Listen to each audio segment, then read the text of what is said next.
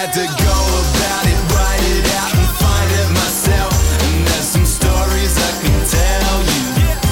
the final word cricket podcast. This is it. Jeff Lemon and Adam Collins. I am coming to you from Indore from the Holkar Stadium. Adam is coming to you from indoors in his living room in London. You are about to jump on a flight, Adam, and come back and meet us.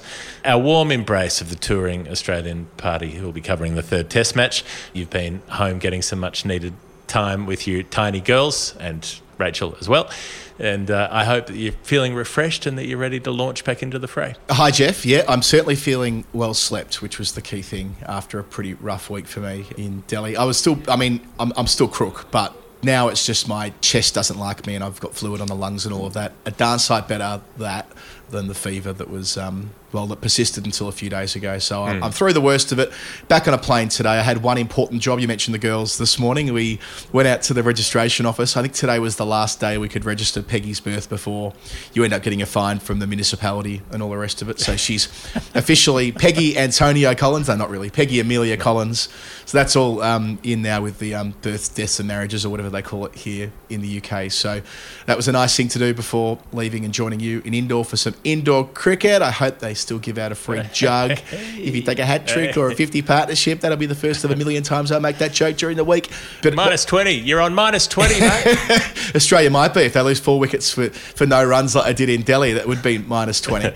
so, yeah, I'm looking forward to getting there. All the reports from the colleagues has been that really nice place. I've got a full day in Delhi airport tomorrow, which I'm not looking forward to before the connector gets through. But yeah, what's your first impression? well, it's definitely um, it's it's like the previous cities. I mean, given that I've been to Delhi and Mumbai in succession, it's like those turned down to about two on Okay. the dial. So still wilder and noisier and so on than you or I would be used to where we're from. But in, in India terms, it's much more chilled out. They really are ramming home the, the cleanest city thing. You know, Okay. Lots of street sweepers, lots of lots of uh, cleaning up of rubbish and so on. There were armies of workers and, and cleaners getting the stadium spick and span today. Um, I, I'm at the ground now. It's quite a, a cute sort of stadium here. It's got um, it's, it's one of those ones where the seats go all the way up to the boundary line and, and ram straight into the, the metal mesh fence to stop you from climbing over it onto the field. So I don't think we'll have any pitch invasions as, as we had in Delhi. Certainly, if you do invade the pitch here, you've got to really want it. you've got to, you've got to. It's like getting into Switzerland in 1943. you know, um, you, you, you've got to really have your heart set on that destination. And yeah, look. Aside from that, we're we're pretty close to the ground where we're staying. Um, so I was able to walk down to the ground this morning, which was nice, and just get out amongst the hustle and bustle a bit. And it's at a manageable level. Cool, cool. I mean, there, there have been changes to the squads. You've been watching Indian training today. You posted a video on our YouTube channel with Bharat just before with uh, Shubman Gill seemingly up against KL Rahul for the last spot in the Indian side. Is that, although I've seen other reports saying that that's a Twitter thing and that's not real. So, well, how are you reading this having watched training? I I think it was tongue in cheek the way we presented it, but it Right. was notable that they, they batted in adjacent nets for a very long time. And then Shubman Gill went over to the other side, to the other set of nets, and KL Rahul followed him and continued batting in the net next to him as if just to, just to keep staring him down. I'm not sure. But look, you would think that like we all assume there's it, it's likely that there'll be a change whether or not we're right about that i'm not sure but if there is that seems the option to take And the pitch, uh, I mean, I've seen the usual photographs a couple of days out, which you take with the standard grain of salt, but it looks very dry in the usual places and not so dry in the other usual places. And uh, we're, we're conditioned to that, of course. But is that your read as well, that it's going to be Yeah. as, as dry as a bone?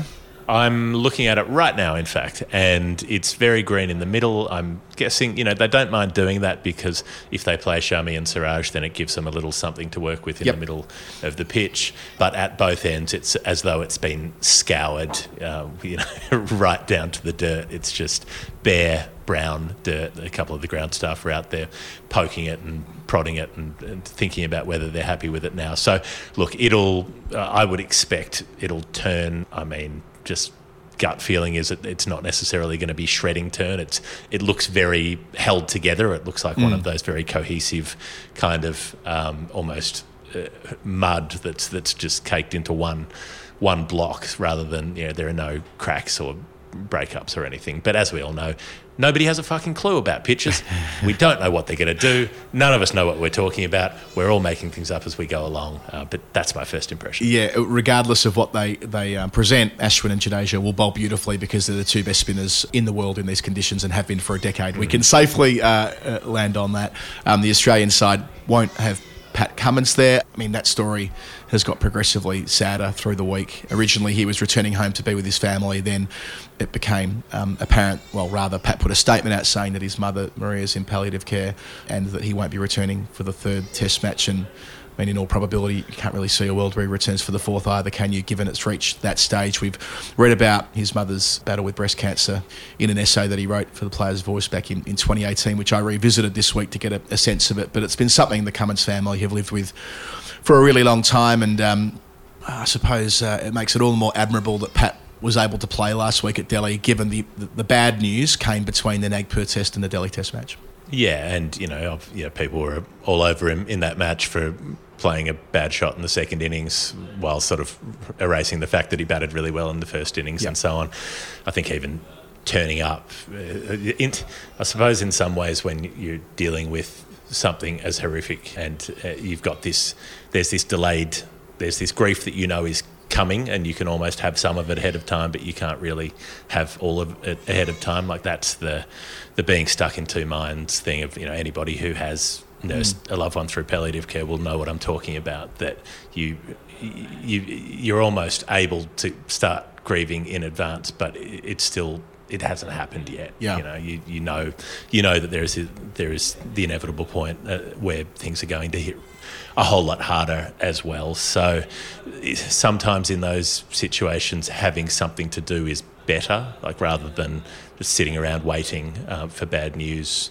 But at the same time, there's a point where you want to be able to spend all of the time that you can with someone if you know that you've got a limited amount of time left. So that's obviously the most important thing to do. It's it's a hugely emotionally significant thing in anybody's life, and so you know I, I wish them what kind of peace they can find out of that situation. That's the best that you can hope for in a situation like this. Yeah, yeah, that, that, that's right. And we've had Pat on the final word before, had a lot to do with him across the press conference table and so on over the last four or five, six years. And whether you like the way he captains the Australian team or otherwise, I assure you he's one of the one of the truly good men in cricket. So um, all the very best to the Cummins crew. So he, he won't be in Indore uh, where we'll be. The other side of the Indore part is that, the Holkar Empire seems like a fascinating thing to me. That you know the idea this was a very different state in that part of India through to the middle of the 20th century. It's not as though this is a kind of in ancient times type thing. This is like the last 200 years or so. So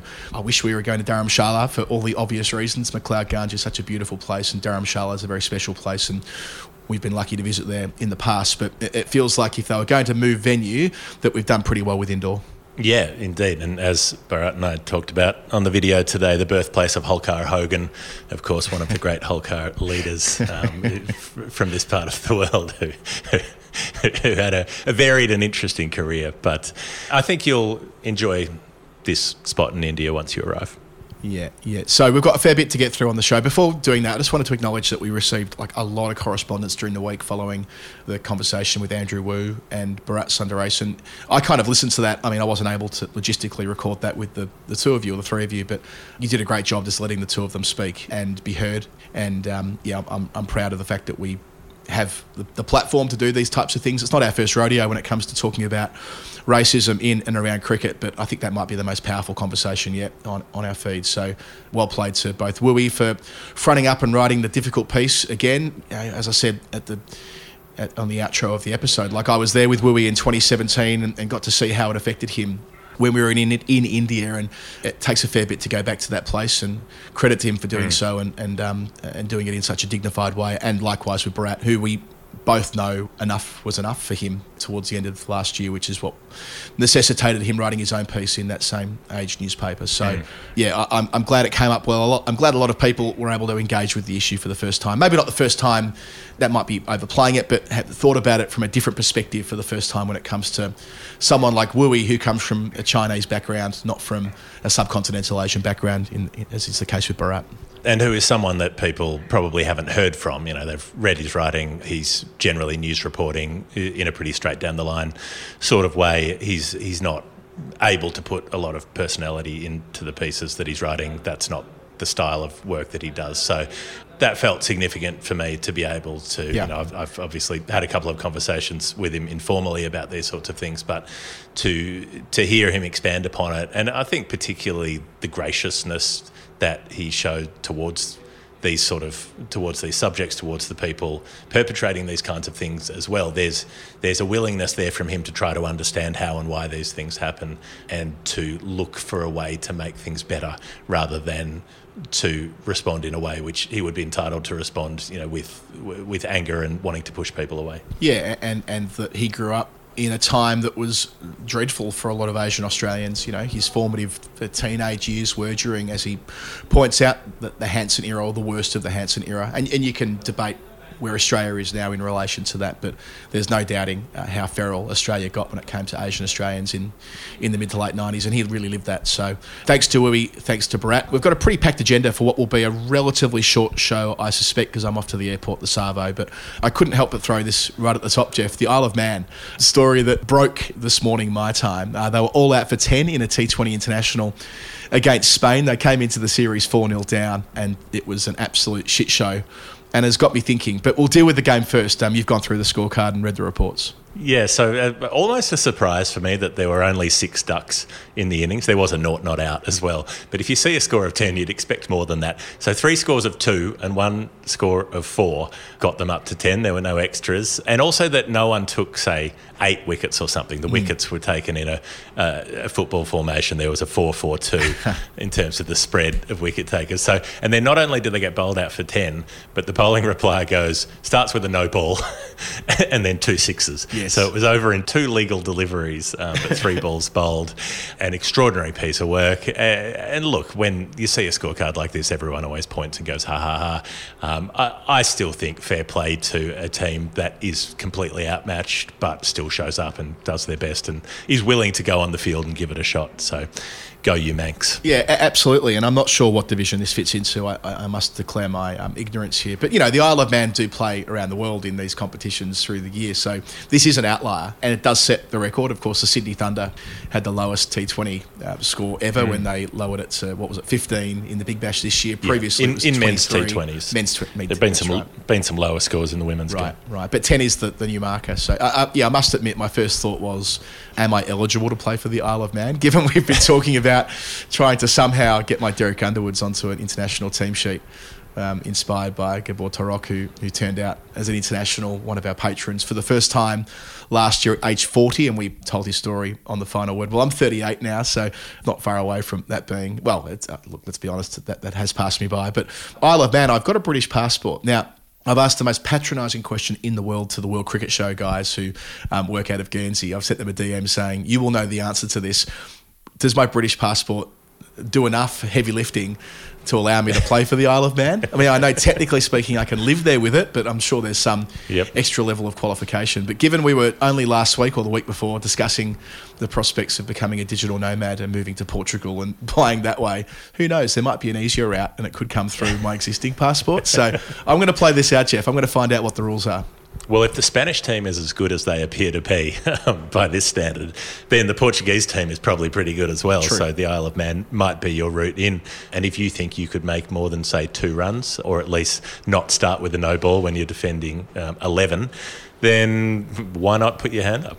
I'm, I'm gonna I'm gonna learn how to bowl those little Todd Murphy UFOs. I, I've got the overspinner, I, I, and I've got the you know the, the pace through my action. But the next step when I start my preseason, belatedly, we're going to play a game in Ahmedabad next week, Australian media against the Indian media. But it has been a few months since I've turned the shoulder over, so it might take a little while to work back into it. But I'm keen for a big 2023, and if that takes me to the Isle of Man, then so be it. Where it certainly will take me this year to another part of the United Kingdom is Scotland. Now, Jeff, we've had some news during the week on the Lord's Tavs marathon push, and that is that there's still spots open for us for the London Marathon, which seems remarkable given that it's only two months away, April 23. But if you get in touch with us before the 7th of March, you can Mm-hmm. strap on a Lord's Tav singlet and run one of the most famous marathons in the world. There's a pretty high Oh. fundraising bar, which we're going to um, pull resources on.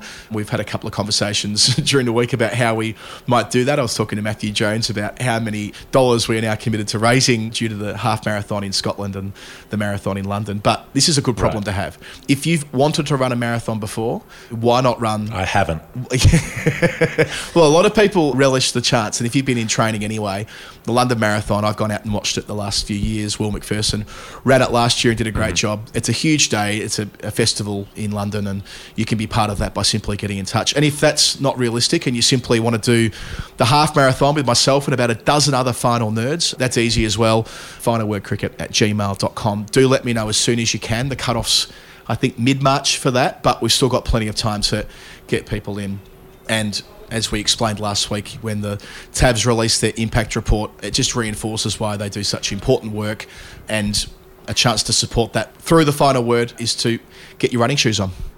I, I, so I was just a bit distracted there because I was looking out the window and I was like, are they rolling one side of the pitch and not the other side and doing the alternate side at the other end? I don't want to get dragged into one of these things again.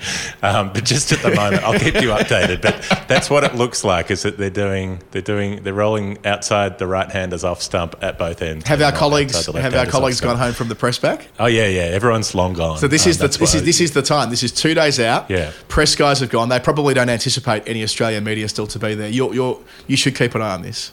Report This truthfully. witching Report hour. accurately. That's Yeah. all you need to do. That's all I'm. I'm just keeping an eye on it. That's all I'm saying at the moment. Um, now with with the marathon, yeah. I, look, if you want to do 42 k's, if you have a death, which I I once when I was 15, I did, I did 32 k's once. But I, I'm going to be honest, I didn't run a lot. Of, I, I walked a lot of that. There was no way I was running the whole thing. But 42 kilometres, it's a long way, but if you want to do it, or if you want to do the half, do the 21, get involved. Do you get one of those bits of paper pinned onto your shirt? Is do. that how they still do things? Yeah, we're going to have. Uh, I I think we've got to talk to the Tavs about designing a special singlet for the final word. But broadly speaking, it will be clear that we're doing it in conjunction with them, and they'll be dealing with all of that. And we've got Daniel with us, um, joining us in India this week, so we'll put some prep work into our mission to go to nine professional games in one day on the first day of the Old Trafford Men's Test match in July, I think it is. So. Um, that's all ahead of us. So, big little run up, run for us with the with the Lord's Tavs. Simply sign up to their um, their email distribution list uh, in the show notes. Uh, bit.ly forward slash uh, tavs sign up could not be more straightforward. Click that link and you'll learn about everything you need to know and why these guys do such great work. The Women's T20 World Cup final, I mean, we don't really need to go through the game because Mm. Bharat and I did a daily show going through the details of that, but there's a lot more to take out Yeah. of that. Uh, I mean, obviously, everybody has to find a way to get a story out of the fact that Australia keep winning everything. I mean, three in a row after having already done three in a row at a different period of time. That that fact that the point from which they, when they won their first T20 World Cup title in 2010, from that point to now, there's been one period of 16 months when Australia held neither of the World Cups. Every other point during that time, they've held at least one of the, either the 50 or the 20 or both. And it's both at the moment, along with the Commonwealth Games and having won the last three in a row. I mean, it's an intense record. Even though they didn't look as dominant in either the semi or the final, there were points where they were vulnerable against India and then against South Africa. It seems a bigger achievement for South Africa to have even made that final, given the, you know, the national hoodoo um, and the fact that they came into this tournament looking like a patchy kind of side lost to Sri Lanka, um, looked like they should have got bundled out, and, and in the end managed to recover and, and knock off England in the semi final. That's a, a massive one for them, given that they've lost to England in semi finals a couple of times previously, and, and they were able to at least get over that hurdle. Yeah, as you know, Jeff, I've had a, a bit of a preoccupation with the South African women's cricket team over the years and seeing this talented group together and, and wanting so much for them. And in a way, like it feels a bit odd that it's been this particular group who've made it to a final. That they have had more accomplished groups of players together. The fact that Dane Van Niekerk wasn't there, and we, we went into depth about that. And I, I don't propose to relitigate why I thought she should have been there, but the fact that she wasn't there is such a, a dynamic leader. The fact that Lizelle Lee wasn't either, it says a fair bit about the fact that they are developing some sort of depth there. Look, they weren't a strong World Cup finalist. There's no point denying the reality of the situation. They were a poorer version of themselves than they have been before, but they still made it through. And England aren't a side. Look, they'll take a lot from this tournament. England, the fact that they've battled at a higher tempo. They've done it with a group of players who, for the most part, weren't there at the T20 World Cup in Australia going on, well, it's nearly what's over three years ago now, isn't it? That finished that tournament finished three years ago. So they've done a lot of um, work internally to prepare. The hundred's been part of that story as well, and far more exposure to higher quality cricket around the twelve month cycle. So for England, they'll be probably well, of course they'll be disappointed not to beat South Africa, but a semi final here at an elevated run rate and the natural end for Catherine Siva Brunt, who didn't handle herself well in the semi final. It's a shame in a way because she bowled so well against Pakistan and started really well in the semi, none for five from two, only to completely capitulate at the death and lose the plot in the middle of the ground at several of her teammates, which has always been part of the Brunt Sciver. Um, Sciver-Brunt, sorry, uh, DNA. She's always had that in her, but it just looks bad when you're going around at the same time. Different story if you give your teammate a blast and take a wicket next ball. She was, she was offering up plenty of four balls at the death, which gave South Africa the buffer they required, and England were, were just smothered by South Africa's classy seamers. I, I'm so pleased that it was Nadine de Klerk who bowled the pivotal over and Ayabonga Khaka the over after that, and of course Marizanne Kapp, who's been a champion for a long time. So a huge building block for them. The the ticket sales for the final at Newlands. You know, we talk a lot about the off-field stuff with women's cricket, Jeff. We always have because we were there covering the women's game when they didn't even have cameras at both ends for the WBBL in the first season. Yeah, It's a it's an obvious reference point that in the span of time that we've been covering women's cricket, it's gone from being provincial and far from professional and scrapping mm. for every marginal gain to a women's IPL that's starting next week. Contracts up around 500,000 US and beyond for Ash Gardner, who was a star and player of the tournament. Beth Mooney, who once again in a final stepped up for Australia. She's banking in excess of 300,000 for her work. That's going to be coming up in India in about a week's time. So, so mm. much has happened, but South Africa really needed this. I was worried, as I said before, the comp, I was worried about them falling away and not having the ability to be genuinely competitive with the big three. And there they were, the finalists. So fair play to them, and let's hope it's a step in the right direction in terms of getting their, their off field stuff right as well. And that, you know they played their part, particularly with the ball and, and in the field. They were able to put the brakes on Australia uh, throughout. Um, it's, it was just that bit with Mooney managing to still be there after 17 overs and then start hitting the fence Yeah. in the way that she can. You know, once once she's got properly set.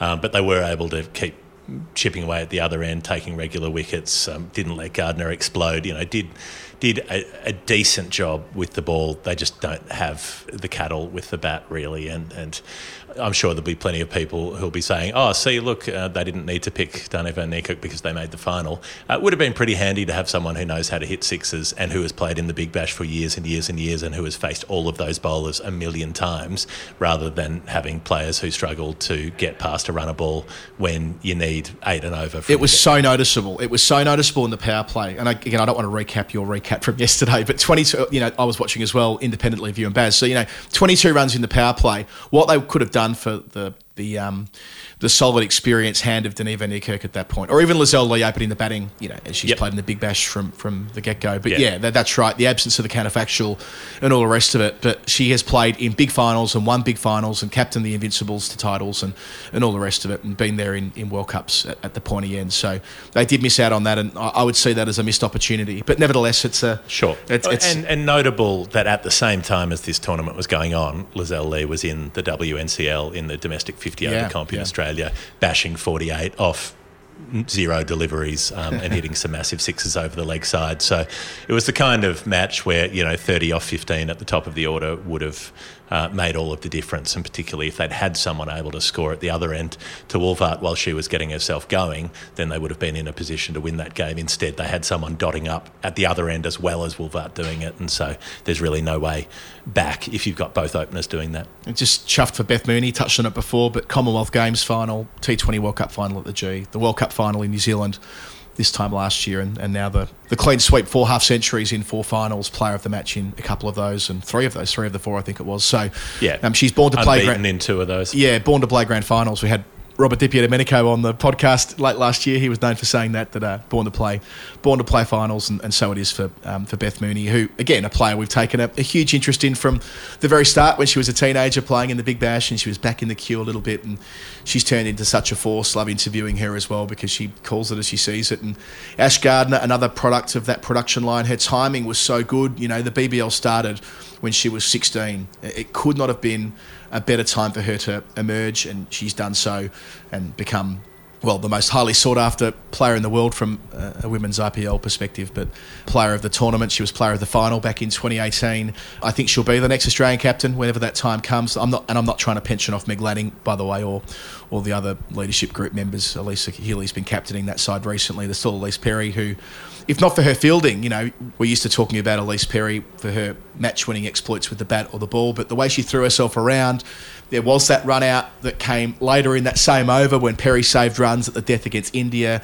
Again, um, covering yep. territory that you dealt with with Bharat at the time on the semi final daily. But um, Harmanpreet getting caught short and that changing the tournament for Australia. And, and I guess that's muscle memory. That's being uber professional that they are, and they show no sign of being caught anytime soon. And whilst you can build the case, Jeff, I reckon that that's not always a great thing for women's cricket. That we have joked multiple times that they're virtually unbeatable mm.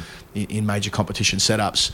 The other side of it is they've set the standard, and, and other countries around the world know what's required of them to have any chance. And England are an yep. example of that. They know that what they were doing was always going to fall short, so they're trying to do something a little bit different. And so it might be for India and South Africa. And what Australia has done is prove the test case of investment in women's cricket. If you invest in it, you have to invest in it fully. And if you do that, then you can develop such a, a broader and well, deeper pool of players, um, of, of talent being developed into consistent performance. And, and so that has set the blueprint for everybody else if they want to be able to come good. I mean, it's a huge year for women's cricket all up. Women's IPL starts on the 4th of March. So, I mean, those players who are going to it won't have time to go home. Rather they'll just pack up so, and head no. straight. Well, they're already. India, I, I saw. I saw Lottie was um, posting photos of the of the team hotel, waiting for the players to arrive straight from the World Cup. She's. I'm not sure which team right. Lott's looking after, but she's the head coach of one of them. So yeah, they'll go straight into camp, and yeah, as you say, the first of 20 group games starts on the 4th of March, and they play, you know, pretty much every day through until the 21st. A couple of finals, and and that'll, well, it'll it'll be very interesting to see how much attention it gets due to the massive TV rights deal that was signed, the the tickets they've been selling uh, for punters as well. This could be this could be massive. Yeah, I mean it's it, it should be given the kind of crowds we saw for the India Australia games, uh, the w- women's matches that were played recently, and the fact that they were able to fill stadiums for those. There's no shortage of promotion behind it here. I can tell you what. You, anytime, every time you walk into a hotel room in India, for some reason the television turns on. There's some automated thing when you when you if you pop your key card in that slot, the TV turns on, and half the time it's it's on a sports channel and they're talking about the WPL. So, you know, there was a huge amount of coverage uh, around the auction results and all the rest of it. So, it is going to be major.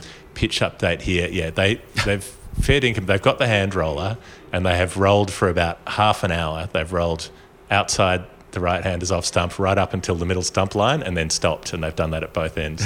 Um, oh, fun and games. Fun and games. I'm glad they've doubled down. The WNCL, let's get to that as well, our um, last bit in this omnibus of women's cricket that we've had here. I mean, what an extraordinary hilarious, ridiculous game in the 50 over comp. And it wasn't just about the last over. Like, yes, you would have seen the posts come up and the headlines come up. South Australia lost five wickets in the last over, needing four runs to win.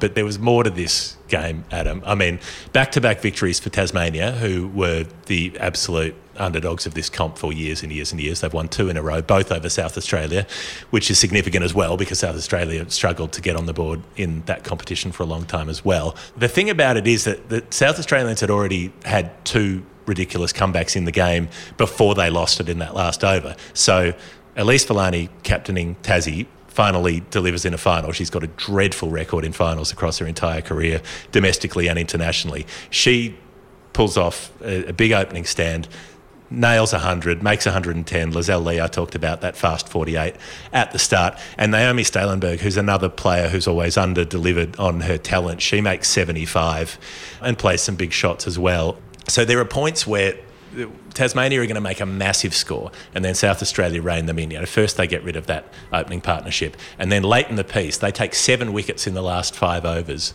bowl them out off the last delivery of the game. So it's 264 to get.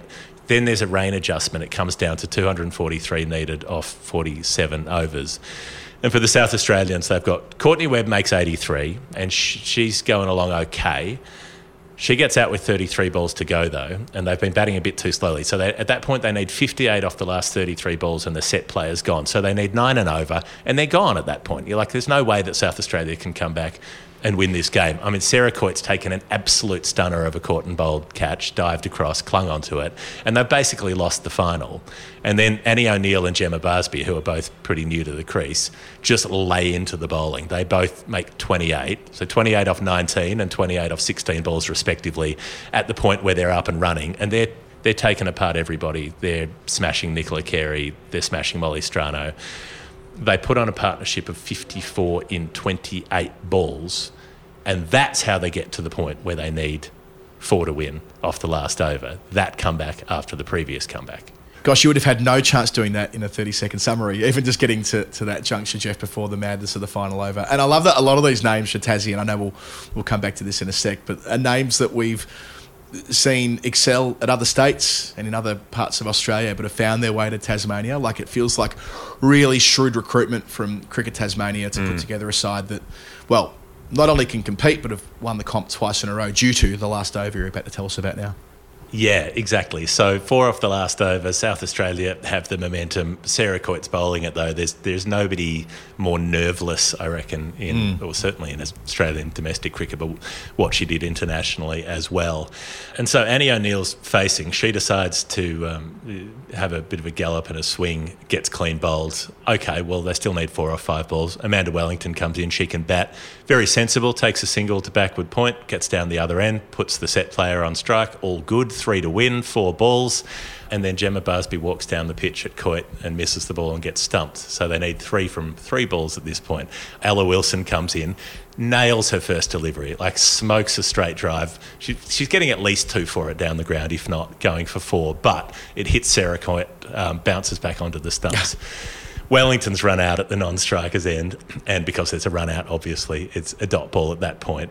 And then Wilson has another swing. This time goes across the line, misses LBW, three to win, two to tie. Last ball of the over, and Anesu Mushangwe, who's bowled beautifully earlier in the day, drives it down to mid off, uh, and the real smart play from Elyse Villani because she's she's there at mid off. She grabs the ball and just runs in with it. She's, Yeah. She doesn't want to risk throwing it in in case she messes up the throw, so she just runs back up to the stumps. I mentioned to Kate Peterson, who who started at the non-strikers end. Was smart enough to watch the bowler to make sure she didn't get run out at the non-strikers. Hairs down to the strikers end, but then turns back and sees Villani running in and just panicked and stopped. Like you've got to keep going Got at that keep point. going. You've Got to like make him throw. I saw. I saw that was the biggest out of all of the wickets in that final over. Yeah. and I've, I've watched it back as well. That weirdly feels like the worst bit of batting. I know Barsby runs Yeah. past one and all the rest, but like you've just got to make Villani throw in that situation, and that's no reflection on exactly. Villani. Is you got to make whoever it is, someone is Yes. um, experienced an operator as Villani probably executes that regardless, right? But you can't you can't give him a free pass. You got to No. make him throw the ball, and I think that's to do Yes. with the culture. I think Dan Cherny pointed this out. There's something about the culture in short form cricket. We're yet to graduate beyond the idea of preserving wickets. Like we still Uh-huh. we still bias preservation of wickets to too great an extent, and this is shown in a situation like this. You should be trying to run Yeah. two off the last ball or as many as you can in every Sure. short form game of cricket, and, and maybe we'll get to that stage. But they've they've paid a price here by making it all too easy on that final delivery. Yeah, I think that was just panic. I reckon that was just muscle memory. You turn back, you see the fielder running in, you see that your, you know, the, your other player, your other runner is slower than you and is only just turning, and so something automatically told her to stop. But, but you've got to think about it before that last ball and Yeah. think, I am running two here, no matter what. Like the, the, there is, there's got to be no doubt in your mind that you're turning back and just herring back regardless. And if that had happened, Villani would have had to throw to the bowler. There's the chance of a mistake, probably you know the run out's still executed, but at least you make it a uh, a ninety nine percent chance that the opposition win instead of a hundred percent chance. But nonetheless, uh, yeah, just a, a, a spectacular finish, and and Sarah Coyte, um, who's been such a fine player for so long gets a, another medal around her neck. Yeah, good on her. I mean, Sarah Coyte's career was over. Uh, she finished up oh, five years ago, Jeff. She pulled the pin, had enough um, at well documented um, challenges with her mental health. Returned unexpectedly as a last minute recruit deep into a WBBL season three or four years ago, won that comp, won another one. Um, doing it twice with Tasmania in the WNCL, of course, a former Australian rep. And I'm not sure whether she's in the market to play for Australia again. i have never really thought to ask, but she's still good enough to, to play at that next level up, mm. which is clearly shown. So thrilled for her. I'm, I'm, also imagining the scenes in the South Australian dressing room when, you know, with wickets falling with such regularity, uh, walking in at number 10 or number 11, you would never imagine with an over to go you'd be required. You'd be sitting there in your in your shorts and t-shirt and your kit, mm. you know, at least a minute away from being put on. It must have been just wild scenes as players were on the revolving door of that dressing room, wicket after wicket. And yeah, one of those um, grand scale chokes that they'll be, well, I mean, that'll devastate them. And, you know, again, it, just doubling back on this point from before about what a great job they've done recruiting. Players like, you know, Molly Strano, Elyse Villani, they've all played for Australia. Mm. Nick Carey, uh, who came down before, of course, but Naomi Stalenberg, who um, was on that World Cup trip all the way back in 2016, Jeff, out of the first season of the WBBL. Uh, Maisie It's Gibson, bit- another. Like there are so many. Isn't- yeah, there are so many players. Like it's almost as though everybody who was identified as a bit of a star, who was about 19 years old in 2016, who'd not quite made the next step, they've gone. We're getting you to Tassie. Mm.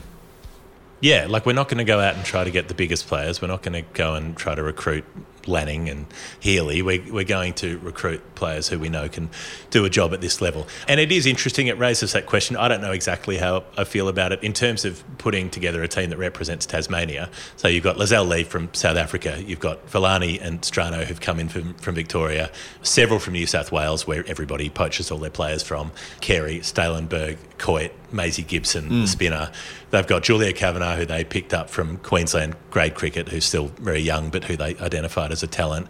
Uh, Heather Graham wasn't there because she was with the World Cup squad, but does play for Tassie now. Um, she's from WA, so and uh, you would think would have played had she been available. So in that eleven, there are only three actually Tasmanian players in Amy Smith, uh, the spinner Emma Manix-Geeves, the keeper, and Sasha Moloney, who was the skipper for a long time, isn't anymore with Villani being given that job. So I don't know. It it, it does make me feel a little odd looking at it as a Tasmanian team with such little Tasmanian representation in terms of the development of players. Obviously, a much smaller population and the challenges that they've had with all of that. But Salliann Briggs is the long-time Tassie coach who's put this team together, and um, well, hopefully, it, it, it means that in the next couple of years, the Hurricanes might be more of a force in the Big Bash as well. Yeah, I suppose it's one of those things where both things can be true. What you're describing there, you know, fewer opportunities for, for local players, but much as it was when we were talking about the Australian national team before, if you've got a really high bar, it does mean that players have to rise to it and be equal to it uh, and eventually clear it. So hopefully that's the, the life cycle of this Tassie side and it becomes a, a destination of sorts. For, and that's the other part of it. Migrating to live in Hobart is a very different proposition to what it was 15, 20 years ago, even 10 years ago. It is now a very desirable place for people to live and um, that, that's, that's changed. Uh, the migration patterns have gone the other way. So you can see where that is a, a part of the story with Tassie, not just in, in women's cricket, but in, in life more generally. All right, that is our cricket for the time being. Uh, more in just a moment, but we have to do a little bit of a nerd pledge. Nerd pledge, the game that we play with uh, people who listen to this show and decide that they want to help fund it, and they do that by sending in contributions that are not normal amounts of currency. They're specific amounts in which the numbers relate to cricket in some way. Darragh O'Donovan is our nerd pledger on this week's show, and his contribution. His number is $14.70. So 1470 is our nerd pledge number. Always love seeing Darragh's name come up in the list. So 1470, the clue reads As much as I love your clueless ramblings, I can say that the old tactic of thinking about my other pledges, which broadly link to my homeland with my current hometown, would be a good starting point. We had a very similar, very, very, very similar clue to this um, on our story time app last week, which, if I do say so myself, was a bloody good episode. I listened back to some of it on the weekend. So if you haven't jumped into Storytime 124, I can recommend that. But now, Darragh O'Donovan is all yours, Jeff, 1470. It was a good episode and it had a good title too. You, sometimes we're not quite sure about the titles, but that one I was like, oh, this is what it's called. It is. It has to be the Olympic gold medal for kidnapping, Exactly. which is, you know, and if you hear that, you want to know what that means, right? It's impossible to read that title and not be curious. But the trick is you have to wait to the end of the show because it's the last number. Uh, so Darragh is uh, also known as a Big Dog uh, from the Quackers cricket team. That's a, an ironic designation because he's a very quiet, pleasant, well-mannered gentleman, and so Australians, being amusing, decided to bestow him with that moniker. The Quackers are a, a, a social phenomenon of a cricket team in Melbourne. They're heading down to Pomborneit in March to go and play the Pomborneit Bulls after hearing our, uh, our little documentary that we made about the Pomborneit Cricket Club in rural Victoria. So they've Really? arranged a friendly, yeah, yeah. I'm, I'm, Um, I'm, I'm absolutely chuffed to hear that. That is such good news. the different tentacles of the final word coming together. Exactly. Um, so, so yes, the Reverend uh, will be leading his flock down there with Big Dog as well, I imagine, in March. And uh, Darragh, as you might guess from the name Darragh O'Donovan, is Irish, and like many Irish uh, movers and shakers before him, has made Melbourne home. Another person who did that, aside from Jimeoin, um, who might might be the most notable, who knows? What a reference, other than Jimeoin. Other than Jimeoin, who's who I have to say, I wonder whether he still does that gag where he, um, where he pretends that he's walking down the stairs and like behind a bar Oh. type thing. As a Yeah, nine-year-old, I like do the stair sing, do the stair sing, Jimeoin. Him, him and Bob Franklin, yeah. There are so many classic bits, you know, the, the coat hangers thing. You know, I've my cupboard is full of them, but I have never paid anybody any money. Somebody out there is making coat hangers out of the goodness of his heart. um, nonetheless, another person who made that trek was Kim Garth. Now, and, and so when I read this clue, I, I was sure. I thought this has to be about Kim Garth. I World looked Cup all winner. over the place. I could, yeah, Gets I a medal, didn't play, gets a medal. That's true. It's true. The Tom Curran clause, you know, get, can can wear it in the shower, whatever, you know, can wear it to the shops. Can be like, can can wrap it around your head like a headband with the medal hanging between your eyes. Whatever you want, you've you've won. You've got the medal. That's how it works. Ellyse Perry, Commonwealth Games gold medalist, wasn't required to play, etc. Steve Orr, Commonwealth Games silver medalist, did play, didn't play well enough to win. Nonetheless, I couldn't find the link to the number, but I was like, I know this is about Kim Garth. And the more I looked into Kim Garth, the more I found these interesting links to the story. So, Kim Garth's mother is Anne Marie MacDonald, who played one day international cricket for Ireland, including the 1988 World Cup, made the third place playoff against New Zealand, right arm seamer who played a dozen times. Her father was born in South Africa, moved to Ireland, and also played for Ireland. Three first class fixtures against Scotland between 1986 and 1989. But didn't have a great record. Um, his, uh, his batting scores in the top six were 1 6, 1, 11, 6, and 9. He got to bowl in one innings and took none for off 19 overs and otherwise was not called upon to bowl. So, look, it didn't go tremendously well against Scotland, but he played four ODIs as well. So, four wickets at 31, 33 runs at 11. So, you've got both parents have played for Ireland. They have three children. Jonathan Jr. plays age groups, plays under 17s, under 19s, and plays for Ireland A, but doesn't quite get over the parapet to play for the senior national team. Robert Garth plays a decent level domestically, Irish Senior Cup and, and the Leinster League. Kim is the one who goes furthest. She has ability. The women's team have vacancies. They need players. And so they pick her at a couple of months after turning 14. They pick her to come and play for the country. It's 2010.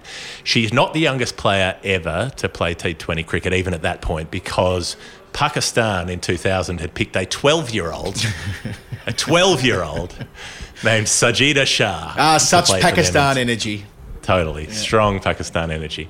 And the Scots had picked a 13 year old named Fiona Urquhart in 2001. But Kim Garth starts off well. And so the Irish are like, well, picking a 14 year old work, let's keep doing it. They pick another 14 year old who's slightly younger called Julie Van Flyer. Then they pick 13 year olds in Eleanor Tice, Lucy O'Reilly, and Louise Little over the next few years. None of these players go on to have long lasting kind of careers, although Louise Little is still going. Um, she played at the World Cup, actually, for Ireland and is no longer 13 um, and is, is, is making something of that career. So nonetheless, Kim Garth plays from 2010 through to 2019 for Ireland. And by this stage, she's already playing in the Big Bash as well. She starts out for the Sydney Sixers. She goes across to the Perth Scorchers after playing what would end up being her last Ireland game. But in the 2020 season or midway through 2020 for the upcoming season, she gets an offer to play for Victoria, not for a Big Bash team, but to have a domestic Australian list A contract and she decides that that is a way that she can actually make a living because getting you know playing for Ireland doesn't pay you very much money and so she decides to move to Australia. She gets a Melbourne Stars gig alongside that, and it means that she can make a living playing the game. So she relocates, can't play for Ireland anymore, given the seasons and the travel and all of the rest of it. And uh, after spending a long enough period in Australia with residential qualification, she qualifies to play for Australia. So, so far, three T20s and two ODIs. She was in the squad for the World Cup, as you said, didn't play in the 11 was in the squad for the warm ups where they list 15 players and anyone can have a go. So she did bowl against India, got Jemimah Rodrigues out for a duck.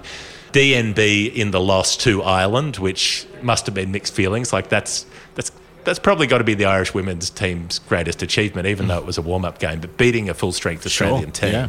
with their full resources to call upon, and Kim Garth is sitting there on the subs bench for Australia watching Ireland have that moment, it would have been conflicting feelings, I imagine. So there's still that question about whether she can find a spot in the Australian team when they've got so many seam bowling all rounders, and that's her gig. But she's still in the mix. I'm still a competitor. But it brought me back to what is the number? How does so like I know this has got to be Kim Garth. What is 1470? And so I went back to Darragh and I said, I'm sure this is your answer, but I don't get what the number means. And he said, think about her international debut. And he also said this the, this is not obscure in the usual Nerd Pledge way, but it's a different application of the number. 1470. So her first T20 international match was against Pakistan. She made 20, so that doesn't help me. She took two wickets, that doesn't help me. But the rest of the bowling figures, she bowled four overs, zero maidens, conceded 17 runs. Four, zero, one, seven. Mix them up, one, four, seven, zero. Mm-hmm. And I was like, oh, that's tenuous. It's, it's sort of close, but it's tenuous. But it's not actually her first match for Ireland because she did play a one off ODI some months before that against New Zealand, who win by a heavy margin. Kim Garth doesn't bowl at all as a 14 year old, not called upon, but she does bat. She bats at seven. She makes seven runs. She takes the score from 89 for five to 103 for six. So that is a partnership of 14, seven runs, zero wickets, one four seven zero. It'll do. It'll do. It's a creative way of getting there, but I'd expect nothing less from Darragh. Thank you. Uh, and um, well done, Jeff. And always good to have Kim Garth featured on the show. We've never probably gone into that much depth about her before, but yeah, the fact that she is now a World Cup winner only yesterday feels right. And, and it's, again, you know, you've touched on it there, but Ireland didn't have a bad tournament. They were competitive compared to. I remember when they had four retirements when I was there in the Caribbean in 2018, and the rumours had started about Kim Garth leaving around them, like as in that she might go.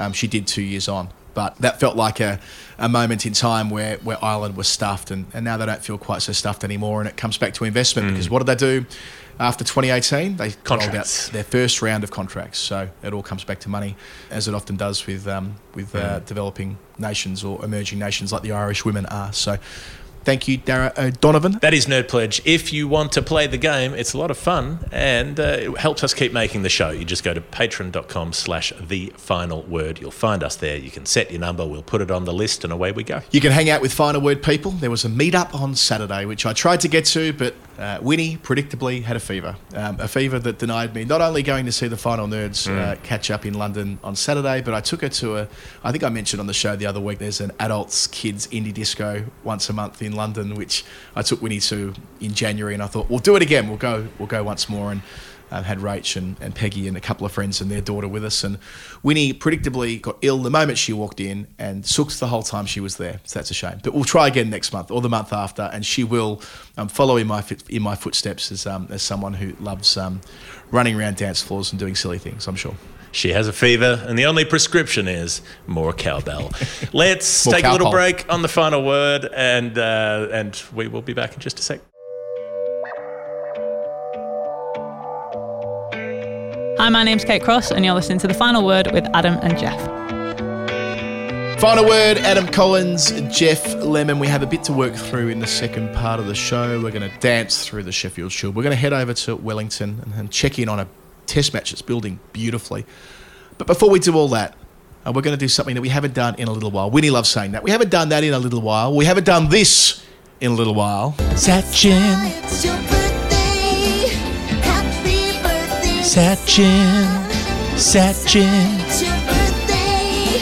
Happy birthday. Sachin. Take it away, Jeff. It is Happy Birthday Sachin. People have been asking for this segment for a long time. We haven't done it for a long time. I don't know why. I just kind of forgot, to be honest. But this this version of Happy Birthday Sachin, Adam, comes for a special reason, right? Now, uh, I haven't told you about this actually. I just told you I had a story. Yes. So let me let me relate it to you um, as I do t- at the same time as I do to everybody else. When you travel around with Bharat Sundaresan, you realise that he knows an awful lot of people. He knows almost as many people as you know. Um, you you are the two people who know more people than I uh, have ever met in my life. Your capacity to make connections with people and remember them and remember things about them is extraordinary. So a lot of travelling around has involved Bharat saying, "Oh, let's let's go. Let's catch up for dinner with my friend over here, my friend over there, my friend over there." So when we got to Mumbai, we went to have a drink and have a meal with a friend of Bharat's named Saiyami Kher.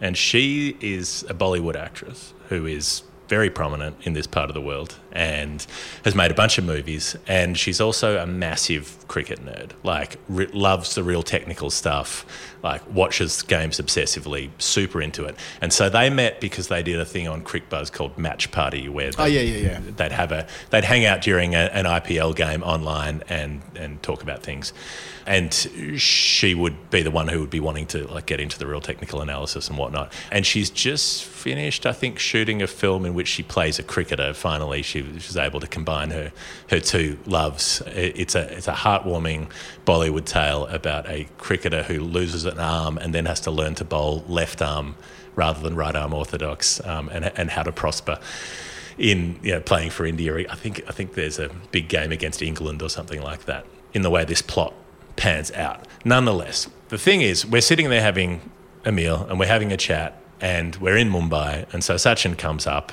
in conversation, and I mentioned the segment that we like to do, in which Sachin tweets "Happy Birthday" at innumerable people, and we f- work out who those people are. And she says to me, "Oh, yes, he, um, yeah, he sent one of those to me once." and I was like, "What?"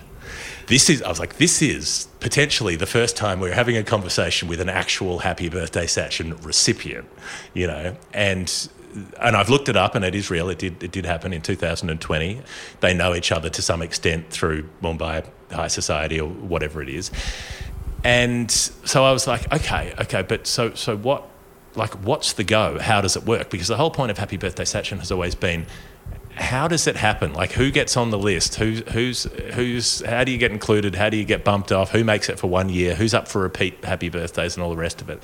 And it's probably not as glamorous as like we always liked the idea that Sachin sat there with a spreadsheet, you know, and, and did it himself.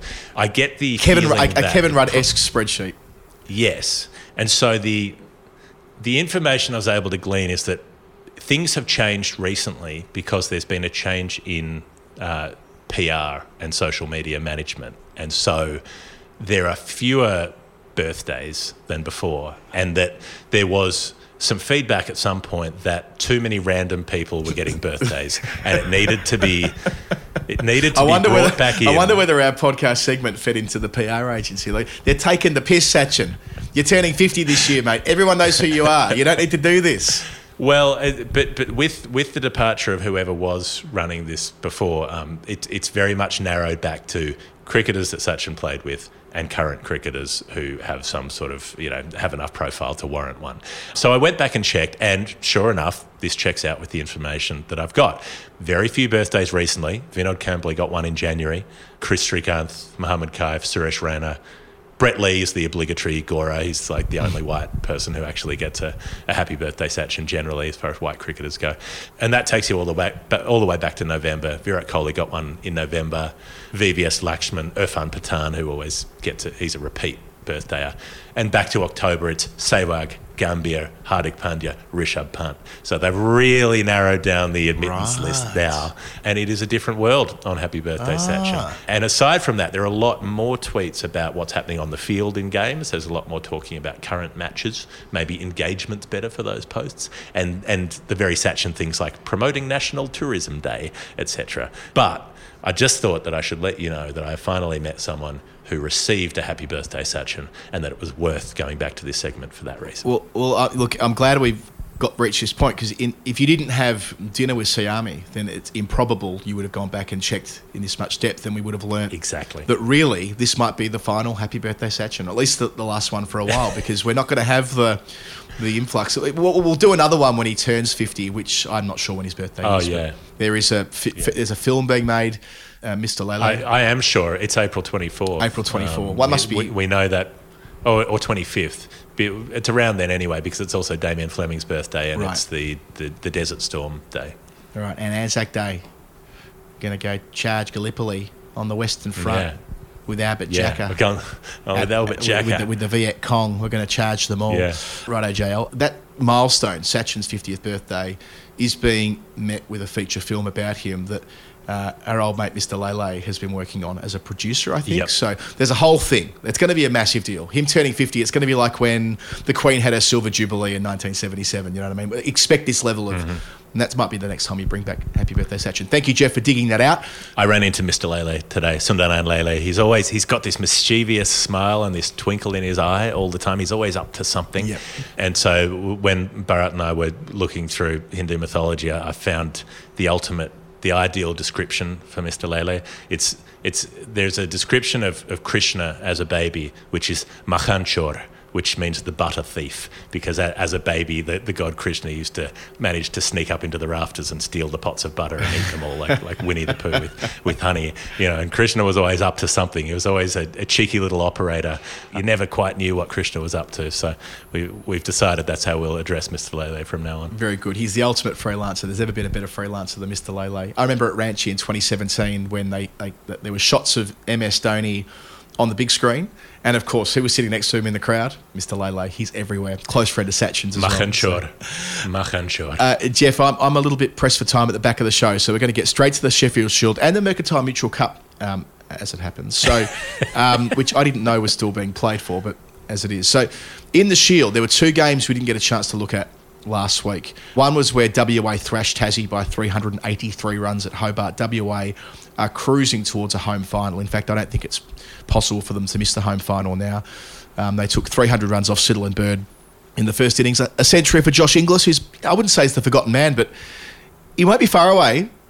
You you know, it- it- there'll always be pressure on Alex Carey, I think, playing in the enterprising way that he does. So, um, Inglis century, Tassie got rolled twice for under 200. WA seamers and all rounders have just been too good all the way through the season. But they batted big in the second dig as well. The Whackers, 373 for three declared, with Bancroft, 176 not out, which makes for him 767 at 64 this season, leading the country for runs, four centuries, and just one unconverted 50. So, like, he, he's getting to 50 and he's routinely going on with it. So, he won't be a popular successor to David Warner, I don't expect, because of the. Um, because of what happened with him back in, in 2018. But if Warner does have the, the plug pulled on him before the Ashes, I, I suspect it will be Bancroft, and deservedly so. And he's just turned 30 as well. I think that's the other point here that most test batters, you know, if they make their debut young in their early mid 20s, as Bancroft did, they invariably get another chance with a three in front of their age and go far better a second time. And, and that'd be a great thing because he absolutely deserves another opportunity. Um, putting to one side all the bullshit of 2018, if his numbers warrant another chance, he, he should get that other chance, and that the rest should be irrelevant. I would like to see him get another opportunity because I think he was screwed over in 2019. I mean, I don't think he should have been picked in the first place, but once he was picked, he was then punted too quickly and left to sit in the wilderness. Um, but it is a tough gig opening in England, and he found that you know that was his attempted comeback in 2019. If if that is also his attempted Yeah. comeback in 2023, then he's he might be on a hiding to nothing. Um. I'd, I'd be very surprised if they, they don't at least start that series with Warner, but they may not end it with Warner. Yeah, I, I've just got a feeling the WTC final, if Australia make it, might be the, the better exit point for Warner, but we'll have a chance to speculate about that after the India series, I'm sure. Uh, for WA in the second dig, it was Matt Kelly as ever, Joel Paris midnight in. Uh, Joel Paris with three for him, making I think six for the match. They they were ahead by 11 points with the Vic second on 31, Tassie and South Australia both on 24. So I'd say they're the chasing pack. They're the three that could make it to the Shield final. It was fifth versus sixth at the Gabba, with Queensland having their second win of the season, beating New South Wales, who are winless. Would you believe the strength and the might of New South Wales? They've been they've been dreadful in the Shield. They got rid of their coach mid-season as well. Um, New, South, New South Wales started well, making 320, and Queensland replied with 304. So it was a good balanced game at the halfway mark. Jimmy Pearson, I think he's third century of the year. He's year. the forgotten man. He- yeah, yeah, I mean, yeah. he's always been the forgotten man. He's never been Yeah. remembered in the first place. But I mean, Jimmy Pearson away. has put up numbers.